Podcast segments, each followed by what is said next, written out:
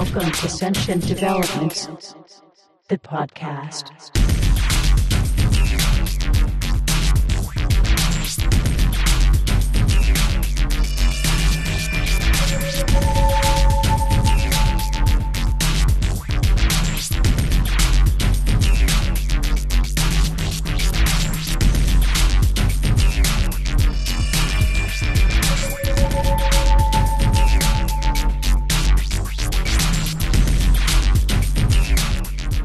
All right, welcome to the Sentient Developments Podcast. My name is George Dvorsky. I'm chairman of the board at the Institute for Ethics and Emerging Technologies and a blogger at sentient developments dot com. The Sentient Developments Podcast addresses such topics as science, technology, futurism, and transhumanism. In today's episode, lots to discuss, lots going on, both in terms of my personal life, I'll bring up the speed and all that in just a second. But in terms of the segments, for the first segment, we're going to look into NASA's rethinking of their Mars strategy. And then this is especially in consideration of a launch window that's set to open in twenty eighteen. Also going to describe how we might be able to beam solar power to Earth by using satellites. And then cl- close that particular section by just talking very briefly about Jeff Marcy, a veteran astronomer who has recently joined SETI and will help them in their search for extraterrestrial intelligence. In the second segment, going to talk um, about bioethicist Linda MacDonald Glenn and, uh, in pers- in, in, in specifically her perspective on what is a person. Then after that, going to go back in time and consider um, dinosaurs and wondering, could dinosaurs ever evolve to, let's say, human-like intelligence? And maybe do other planets have advanced, so-called advanced dinosaurs running their planets? And we'll look into that and uh, perhaps some critiques uh, both uh, for and against that idea. And I will conclude the episode by looking into gender selection, particularly here in Canada. So we're going to delve into some bioethics, particularly as it pertains to current day issues. And uh, that will conclude the show. All right, so first of all, before we get on to those things, like I said, news to report. So I have some exceptionally good news to report, and that is I have formally been admitted to the University of Toronto's Joint Centre for Bioethics, Bioethics program uh, in a Masters of Bioethics, starting in September. And it's a two-year program, so it'll take me two years to uh, work toward getting a Master's, uh, specifically a Master's of Health Sciences in Bioethics. And uh, like I said, it's going to be right here in the Toronto area at University of Toronto at the Joint Centre for Bioethics. And uh, that will lead to a very different trajectory, I think, in terms of my career and my focus and the kind of accreditation that I have. So it looks like uh, I'm going to be a bioethicist when I grow up. Um, interesting. It's going to be fun. It's going to be a crazy couple of years. But uh, I'll have to offset it with uh, work at the same time. So it's a program that does lend itself toward working full-time and being back in school. But clearly, Uh, working uh, full-time and working on a master's is going to be rather challenging, to say the least. In other news, starting May the first, I will be conducting an online course about transhumanism, courtesy of the Center for Free Inquiry. And if you're interested in at- uh, signing up and attending this online course, you are absolutely welcome to do so. And the way you can find out more about this is go to the Center for Free Inquiry website and go into their education section and look under course information for their online seminars. I'll give you just a brief outline of what the um, the course will be like. It's it is simply entitled Transhumanism, and it's, like I said, it's going to be um, starting on May the first, and it's going to be for one month, and it'll be a four-module seminar. It's going to provide an introductory survey of transhumanism, which we describe as a forward-looking philosophy and an ethics that advocates technological improvements to fulfill hopes for better living. I'm going to be doing this in conjunction with John Shook, who is the Director of Education and the H A A Education Coordinator at the Center for Free Inquiry. And the, the way that I've broken it down, um, I've broken it down into, um, I guess, four primary sections. And um, it will introduce students to the philosophy and sociocultural movement that is transhumanism. And I'll read now from the blurbage from the website in terms of the description. Quote, "We will survey its core ideas, history, technological requirements, potential manifestations, and ethical implica- implications. Topics to be discussed include the various ways humans have tried to enhance themselves throughout history, the political and social aspects of transhumanism, the technologies required to enhance humans, including cybernetics, pharmaceuticals, genetics, and nanotechnology, and the various ways humans may choose to use these technologies to modify and augment their capacities, including radical life extension, intelligence augmentation, and mind uploading. Along the way, we will discuss social and ethical problem, problems that might be posed by human enhancement. So again, if you're interested uh, in attending, uh, please sign up as soon as possible. Let's get started on May the first. It costs seventy dollars for the general uh, population, the general registration. Uh, if you are a C F I friend of the center, that'll cost you sixty dollars. And students, uh, it's just a thirty dollars charge. And if you have any questions about this course, just contact me directly, George at sentient developments dot com. And lastly, um, kind of excited here to uh, announce this. Very preliminary yet, though, but looks like um, I'm going to be um, helping to organize and kickstart a conference on personhood. Now, this is very preliminary. Nothing's been, um, I guess, announced yet. We're still looking to see, uh, looking at the viability of such a thing. But um, I've put together a bit of a proposal here. This is going to be done through the Institute for Ethics and Emerging Technologies, and I've ten- tentatively titled the conference Personhood Beyond the Human. And it will be, as far as I'm concerned, um, one of the first, if not the first conference to look into the issue of personhood under the larger umbrella of person consideration to include not just non-human animals, but also to include the potentials for machine minds, and we'll delve into some robot ethics and things like that. So um, hopefully that won't scare away some of the animal rights people, and hopefully the, that won't scare away some of the, uh, let's say, A I theorists. Uh, I think we need to bring the entire community together and talk about the larger um, scope, the larger issue that is personhood theory. So uh, just quickly describe the summary here. Owing to a number of scientific and technological advances, it is becoming increasingly difficult to withhold judgment on the issue of non-human sentience and, in some special cases, personhood. A number of non-human animals, including the great apes, cetaceans, elephants, they exhibit characteristics and tendencies consistent with that of a person's traits like self-awareness, intentional, intention, intentionality, creativity, symbolic communication, and many others. The, que- the question facing us now is this. Is it a moral and legal imperative that we now formally identify those animals as persons and extend the protection of human rights from our species to all beings with those characteristics? In addition, given pending advances in human enhancement, cybernetics, and artificial intelligence, is the day coming when personhood status may be conferred to modified humans and our artifacts as well? The Personhood Beyond the Human Conference will tackle these questions and take a hard look at our evolving notions of personhood by analyzing them through the frameworks of neuroscience, behavioral science, philosophy, ethics, and law. Special consideration will be given to discussions of non-human animal personhood, both in terms of understanding the science and philosophy behind personhood, and ways to protect animal interests through the establishment of legal precedents and by increasing public awareness. By the close of the conference, attendees will have gained an enhanced understanding of the neurological, cognitive, and behavioral underpinnings of personhood and those traits required for such consideration, personhood theory, the history of personhood consideration and status, both in terms of philosophical and legal conceptions, the legal hurdles and requirements for granting personhood status outside of the human species, and the potential implications of human enhancement, cyborgization, robotics, and machine intelligence to the personhood debate. End quote.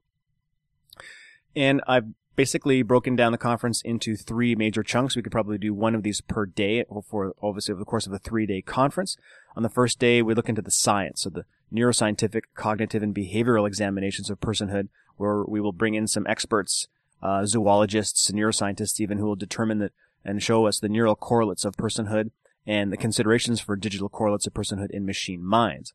On the second day, we would just go right hardcore philosophy and ethics. So look at the evolving notions of personhood, how we wish to define persons, and thinking about persons outside of the human realm, whether they be biological, cybernetic, or digital.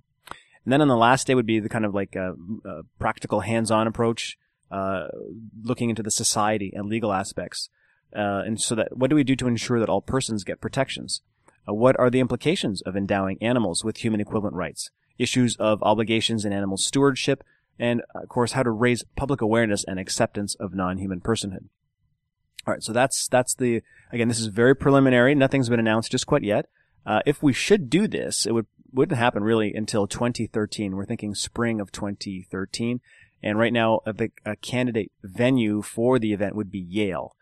And uh, looking to get some um, co-sponsorship right now and some assistance from some Yale people, as we have a couple of contacts there who are very much interested in this issue. So ideally, it would be Institute for Ethics and Emerging Technologies in conjunction with uh, like-minded programs and institutes. So that is the news. So yeah, going back to school, running a course on transhumanism at C F I, and uh, looking to put together a conference next year at Yale on personhood.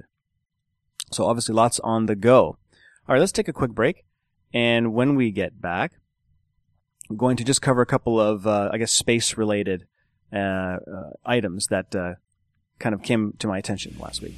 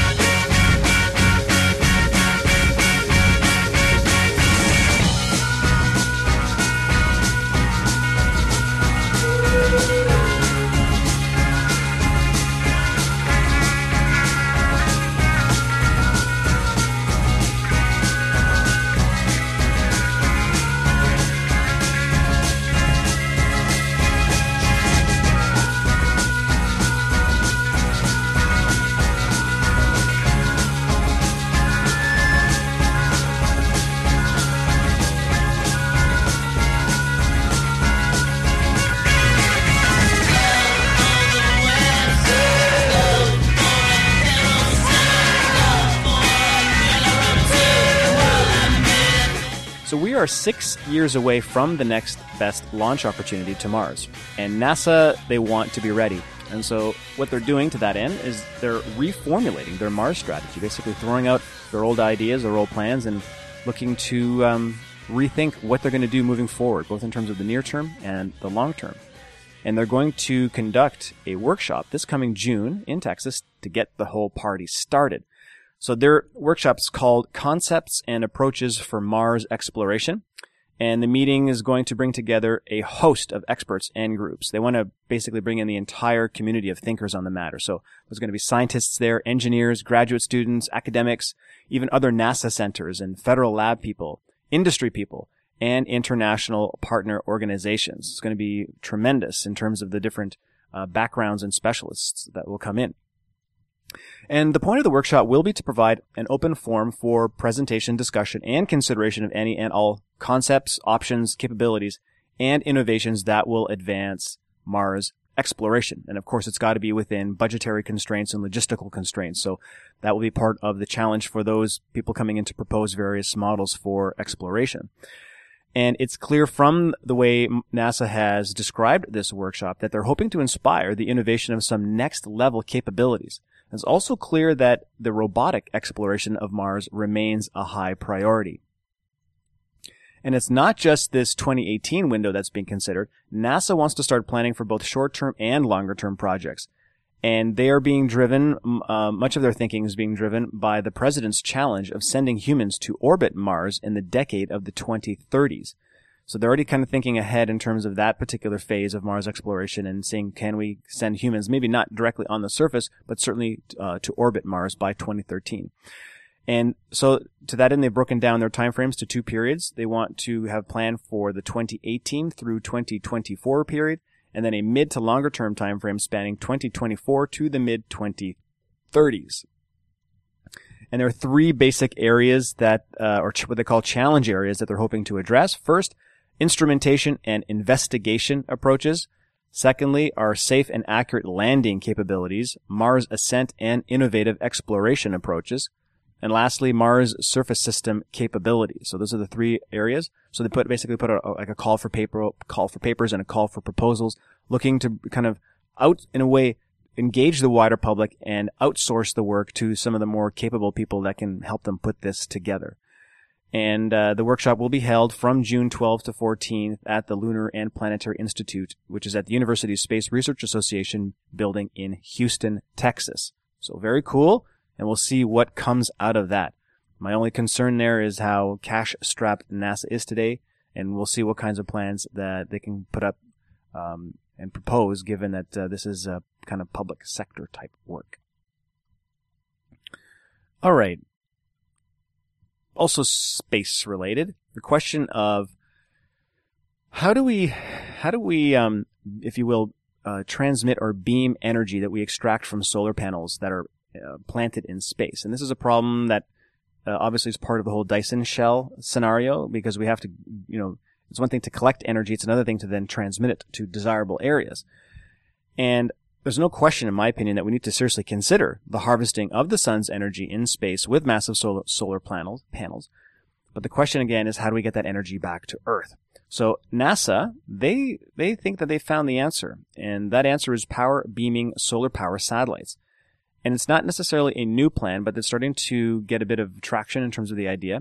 And it was developed by John Mankins, who's leader of the first NASA solar power satellite development team back in the nineteen nineties. And he calls his proposed project S P S-Alpha, which stands for Solar Power Satellite via Arbitrarily Large Phased Array. And Mankins claims that it's the first practical solar power satellite concept that uses a novel biomimetic approach. So what the project would do, it would make possible the construction of huge platforms from tens of thousands of small elements that can deliver remotely and affordably tens to thousands of megawatts using wireless power transmission to markets on Earth, as well as missions in space. And the idea was that it would be um, a collection of um, uh, microwave power transmission panels that will generate the coherent low-intensity beam of radio, uh, radio frequency energy and transmits that energy to Earth. So the, it would do this by using, a lar- again, a large array of individually controlled thin film mirrors outfitted on the curved surface of a satellite.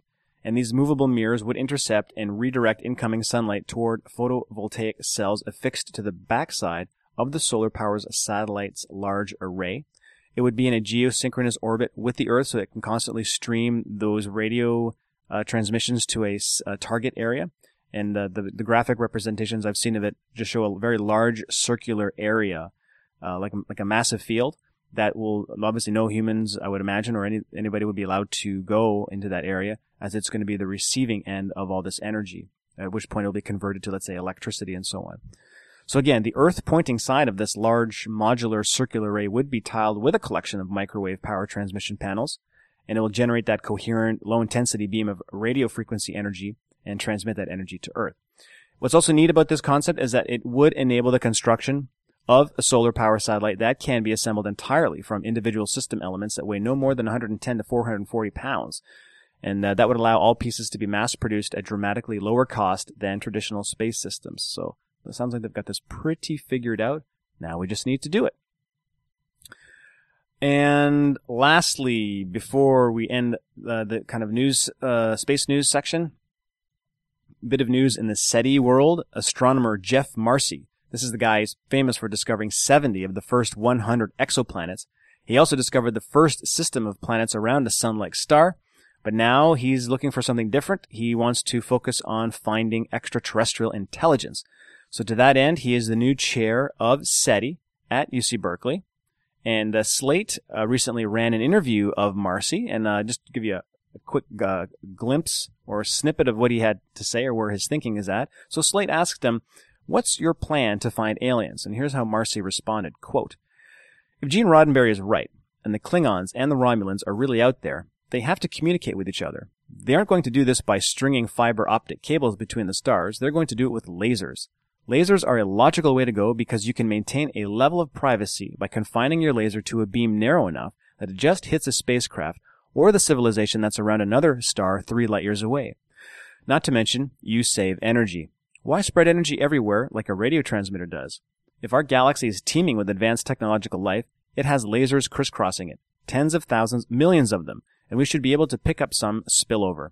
Also, some aliens are going to try to communicate with us. Maybe they are literally pointing their lasers at us, and we just aren't looking. The next question, end quote, the next question Slate asked was, you think aliens may have identified Earth as a habitable planet? To, and Marcy responds, quote, in the next century or two, we humans will have planet-finder telescopes that span our solar system with mirrors strewn from here to Jupiter, giving us enormous angular resolution so we can do the kind of science that a self-respecting advanced civilization ought to be doing.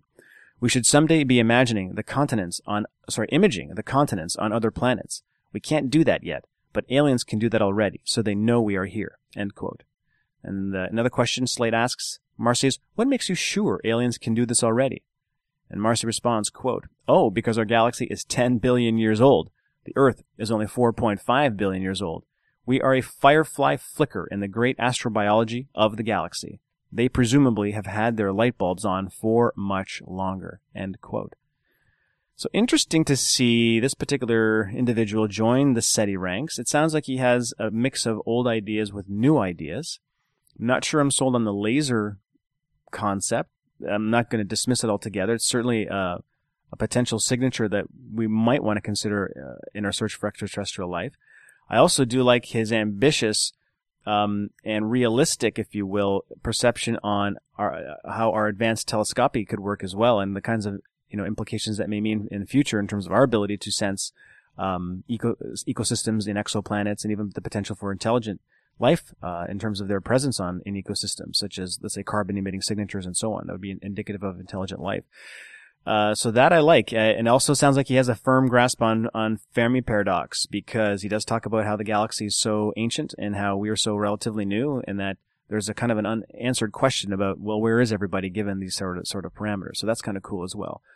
Um, I often find that that's lost in the discussion at SETI. So I wish Mister Jeff Marcy the best of luck at SETI. And uh, hopefully he'll maybe help to modernize the, uh, the the organization and expand the ways in which they're looking for uh, extraterrestrial intelligence and the different kinds of artifacts that we should be looking for. All right, let's take a break. And when we return, we're going to shift to personhood, issues of personhood, and in particular the perspective from bioethicist Linda MacDonald Glenn. It cannot be. This galaxy is lifeless. I keep on searching for a sign. Polyoxin free. The telescope is watching for any trace you leave behind.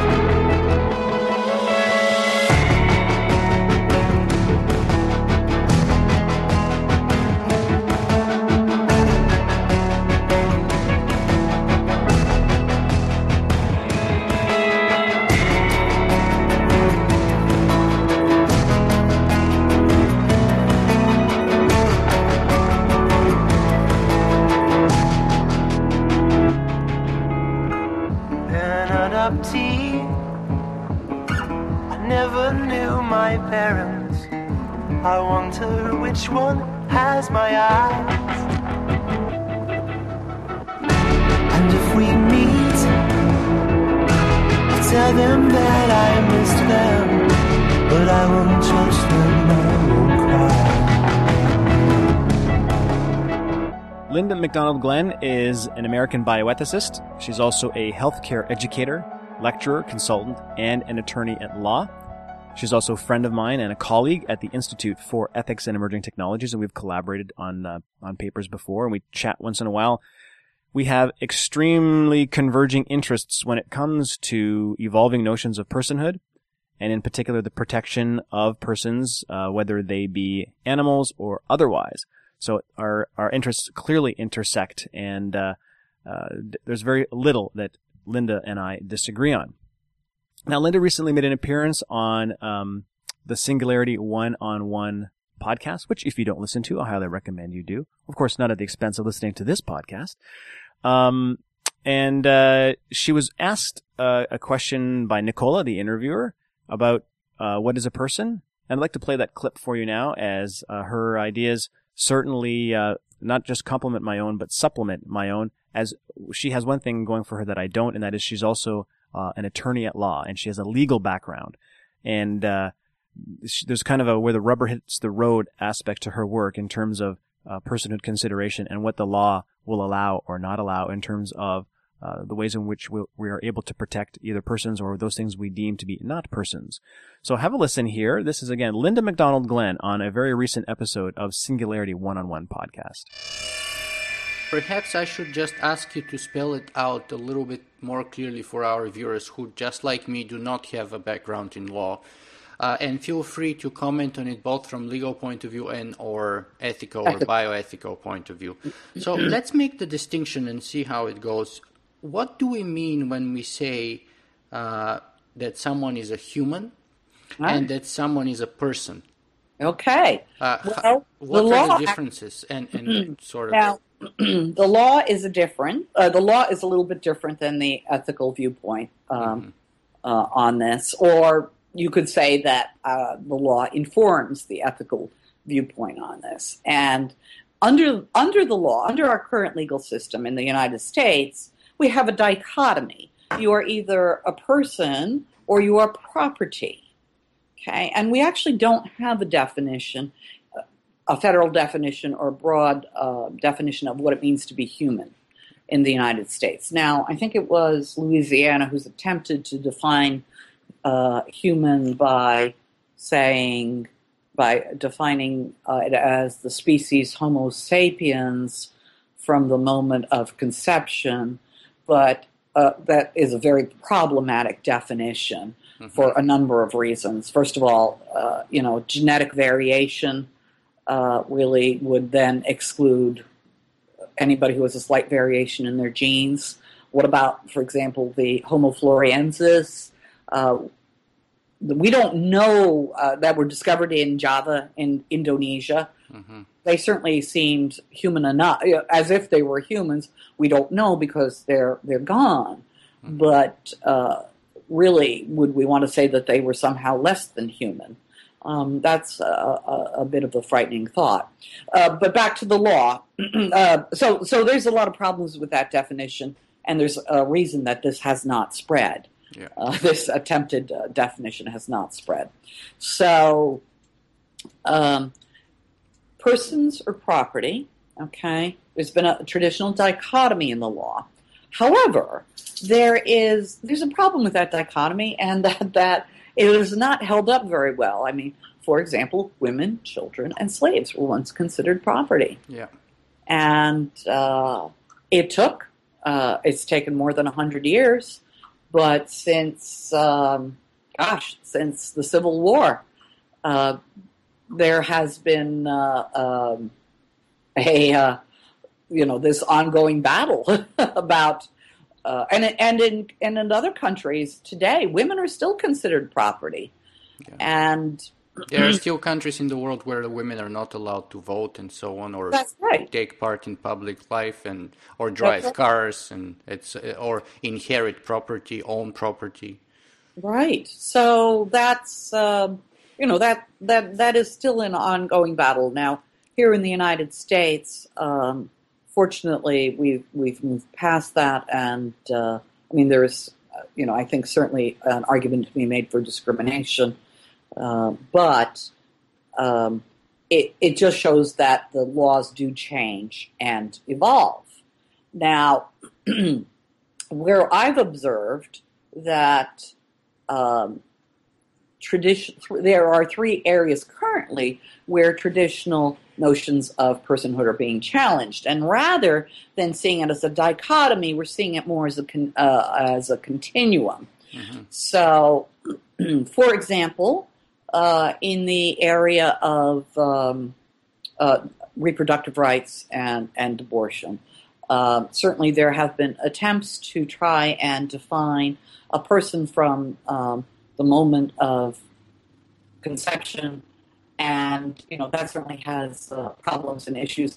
But right now, under the law, viability is the point at which uh, a fetus is uh, considered a person. Mm-hmm. Well, with technology the way it is and accelerating, how long will it be before you can be viable viable within, you know, a few days of fertilization? Yeah, yeah. So that raises some interesting questions. You know, do we have a moral obligation to, you know, raise every embryo that's ever been created?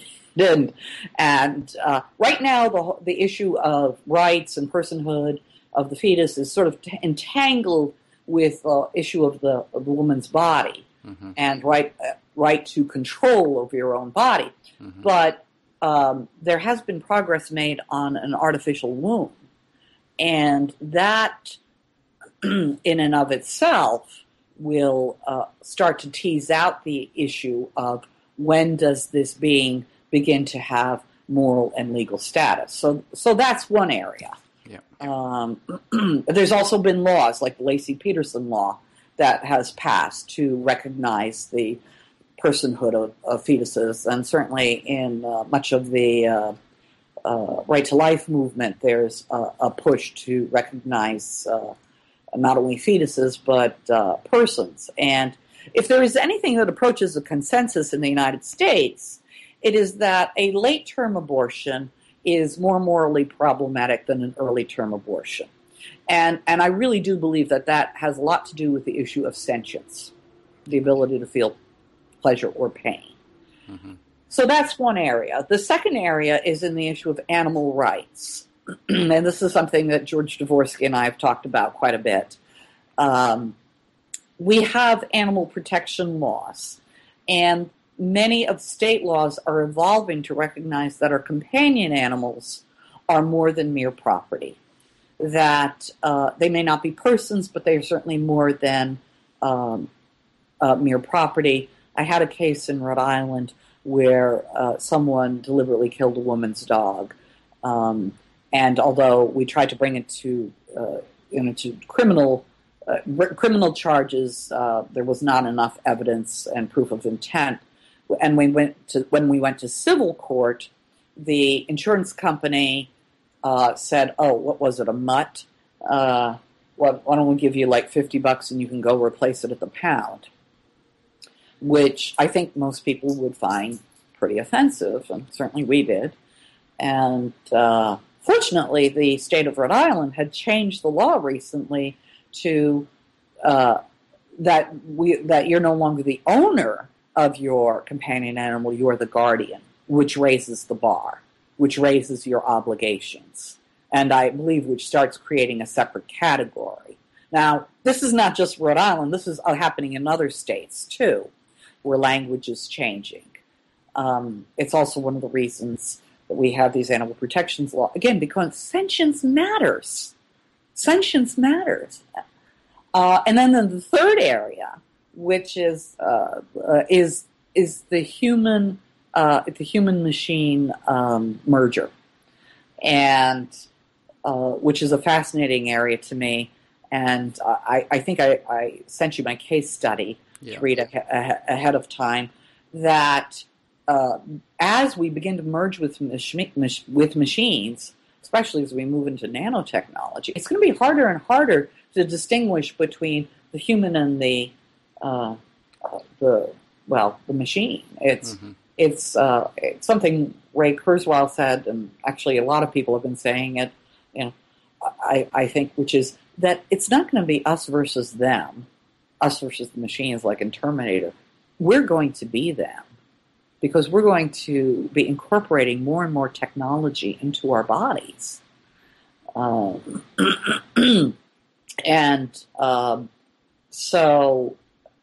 Uh, and at first, you know, people might feel sort of a little bit, I don't know what the right word is, uh, reluctant or when uncomfortable. you talk, uncomfortable.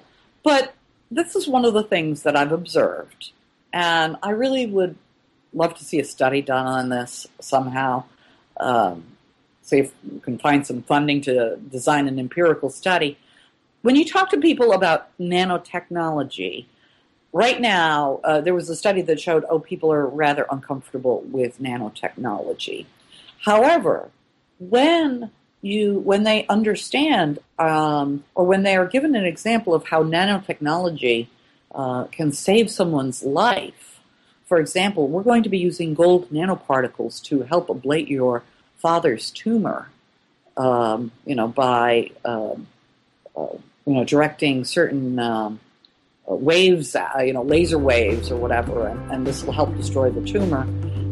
And people will see that it's, oh, it's wonderful for therapeutic purposes, and they will become more and more com- comfortable with it. Medicine is the area which is the introduction for many of these new technologies. I've got no time on my hands. I mean that to a degree. Not as strange as it was once thought. Thankful are my friends with remorse. You drove your car in the sea. Looking for something to believe. I had no time to refuse a feeling. Thankful are my friends with remorse. Thankful are my friends with remorse.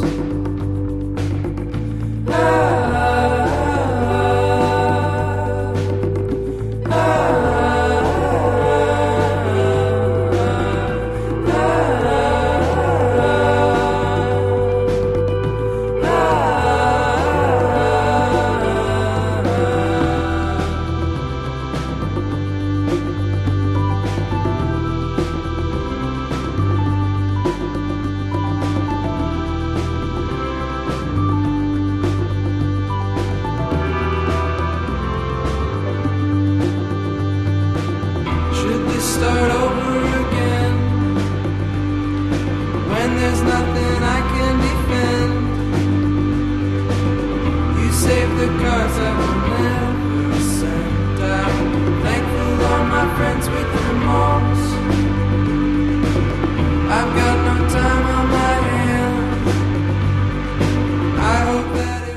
Article making the rounds uh, that was published in the American Chemical Society, and the article asked, could advanced dinosaurs rule other planets? That's a provocative title, eye-catching to be sure, but strangely the article has virtually nothing to do with the question at hand, and instead addresses the issue of D N A and R N A left-right orientation and the problem of chirality, which is a study in the origin of life. Now, it's kind of a bait-and-switch, really, in which the researcher, Ronald Breslow, he's clearly trying to draw attention to his work on the subject, which is in the field of chemistry. But to answer his question about the, uh, could, could advanced dinosaurs rule other planets, in a word, I think no, and here's why. Now, a number of people speculate that, had an asteroid not wiped out the dinosaurs, they would have eventually spawned a species that would be human-like and subsequently follow a similar developmental trajectory to our own. Unfortunately, however, this assumption misses two very crucial points. They didn't, and they couldn't. Now, dinosaurs ruled the Earth for an astounding two hundred sixty-five million years, and it's within that time that they produced nothing like our species. And the reason was is that they couldn't. The environment wouldn't allow it. The age of the dinosaurs was marked by the presence of super predators, you know, T-Rexes and Spinosauruses, nasty buggers like that. Super predators force prey animals to adapt accordingly and along a very narrow band of morphological possibilities. In other words, animals back then needed to be able to run like hell or somehow fend for themselves. Back then it was all about physicality. Intelligence had very little sway against the likes of super predators. Now our species, on the other hand, we were given a lot of elbow room, uh, a lot of elbow room to evolve. Thanks to the absence of these super predators. Sure, we still had nasties like saber-toothed tigers and and other uh, particularly feline animals, but nothing that compared to dinosaurs. So the asteroid can be seen as a kind of reset button on evolution, and we can be thankful for it, otherwise we wouldn't be here right now. Also recently, a fascinating study just released a couple of days ago showed how it's also that the egg-laying uh, aspect of dinosaurs was eventually something that undermined it, particularly as the species became larger and larger and larger. So basically, they're saying that the thesis, the thesis is that if you're an egg-laying animal, uh, there's only a certain kind of a critical mass you can reach in terms of your size before you, uh, ultimately it's going to undermine your evolutionary interest. So it makes me wonder as well, um, could an, an intelligent, could an, is it possible for an intelligent species like humans to be also an egg-laying species? Open question. Good question.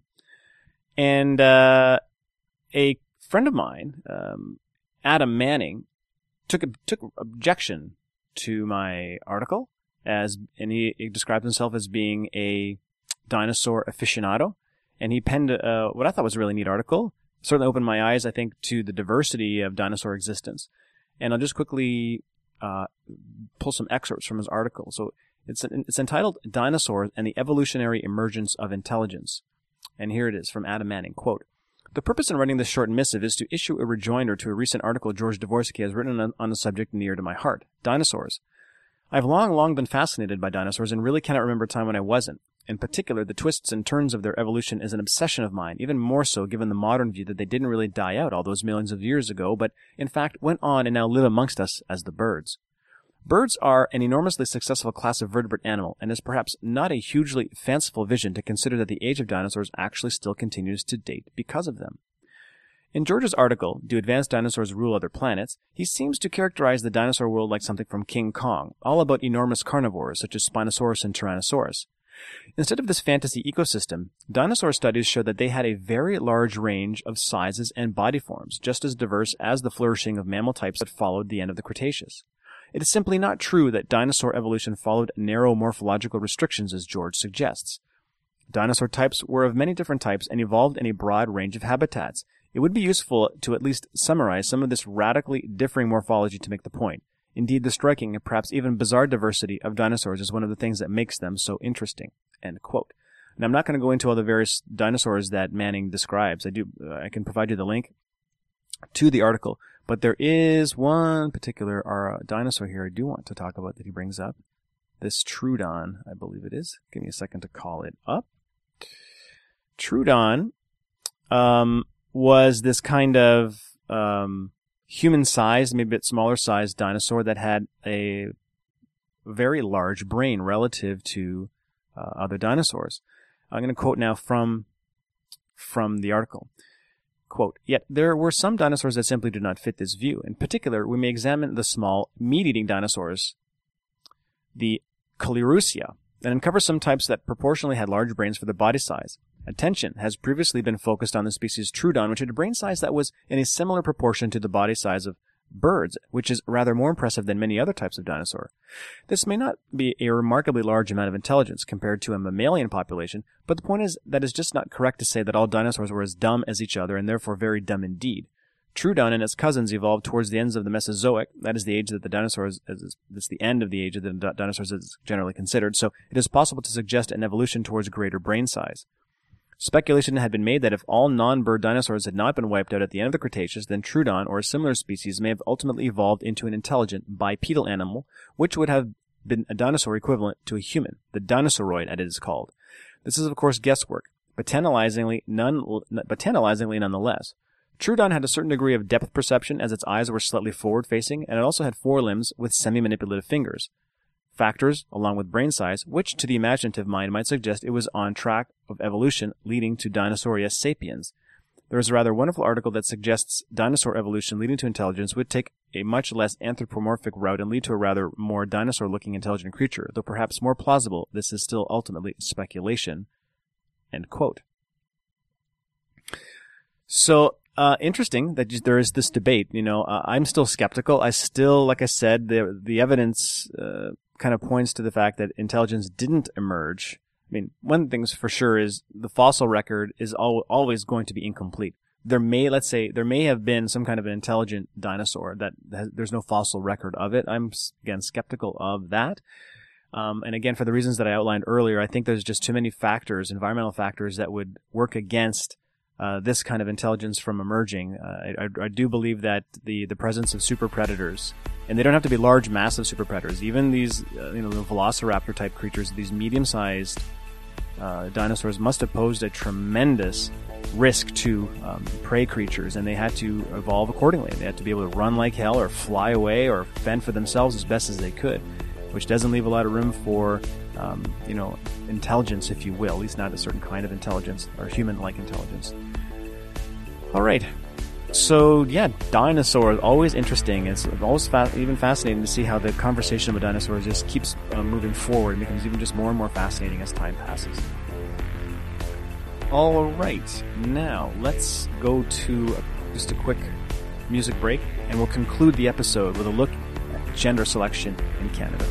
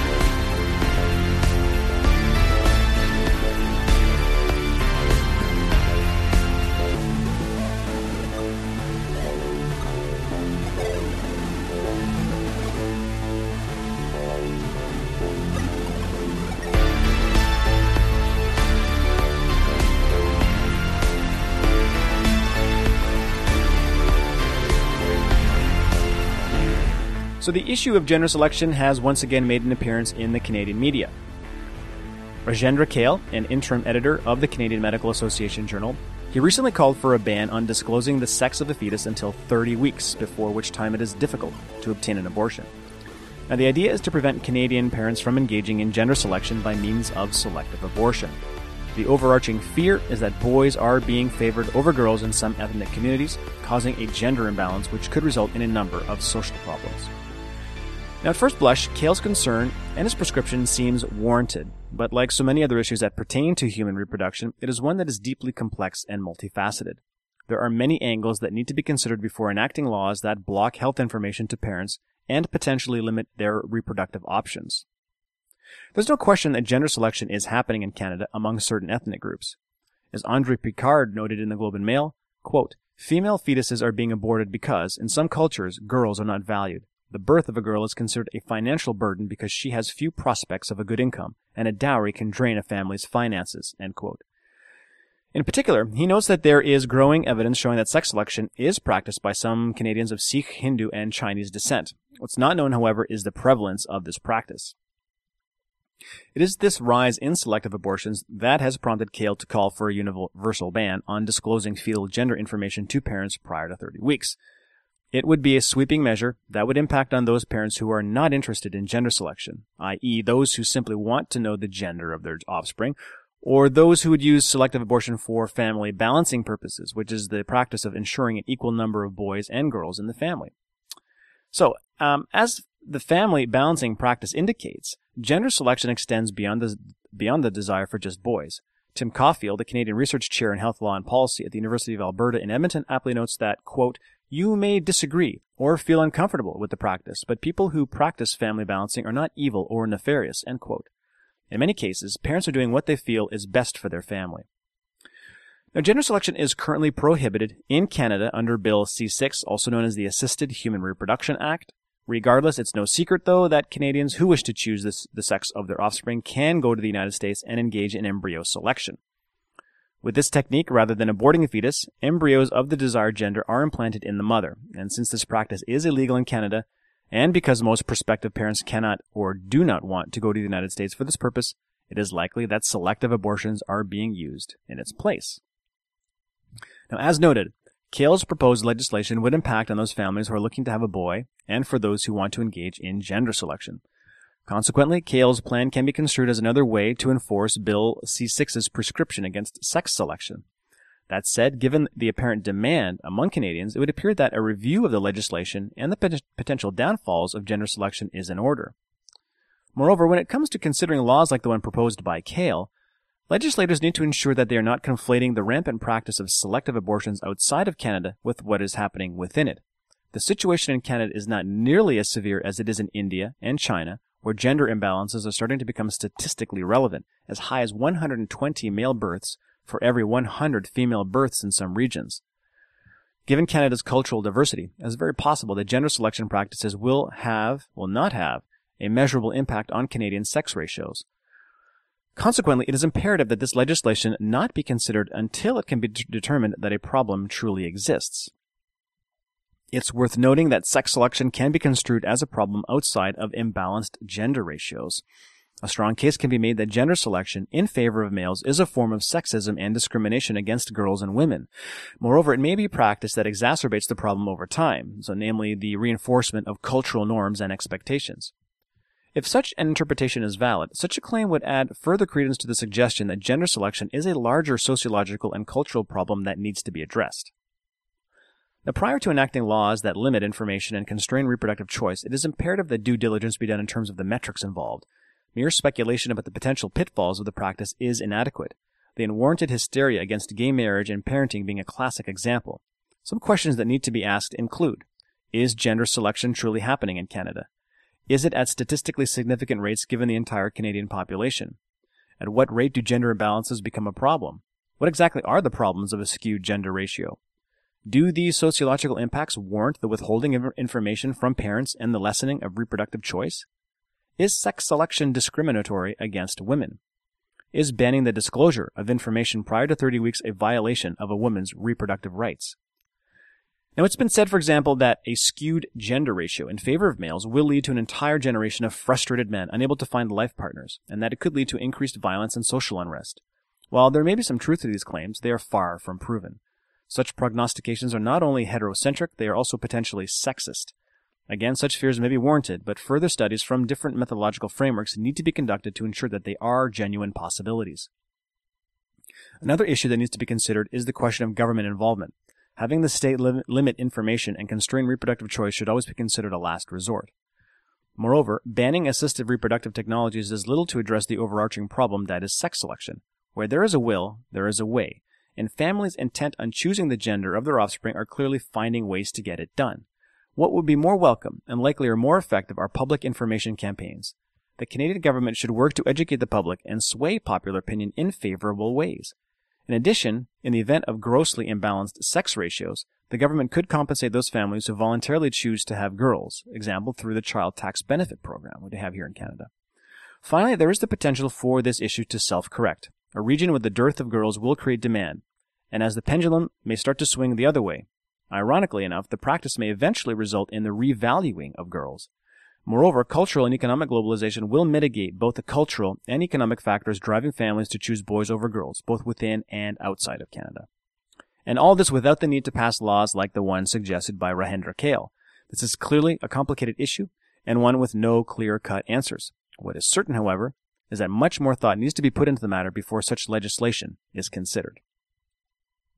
And on that note, I will conclude this week's episode of the Sentient Developments Podcast. Thank you so much for listening.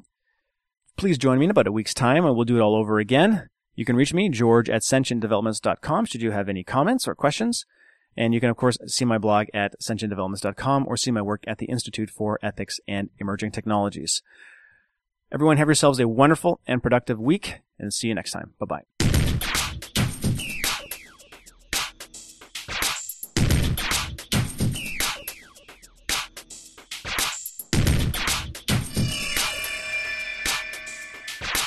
Thank you for listening to Sentient Developments. Goodbye.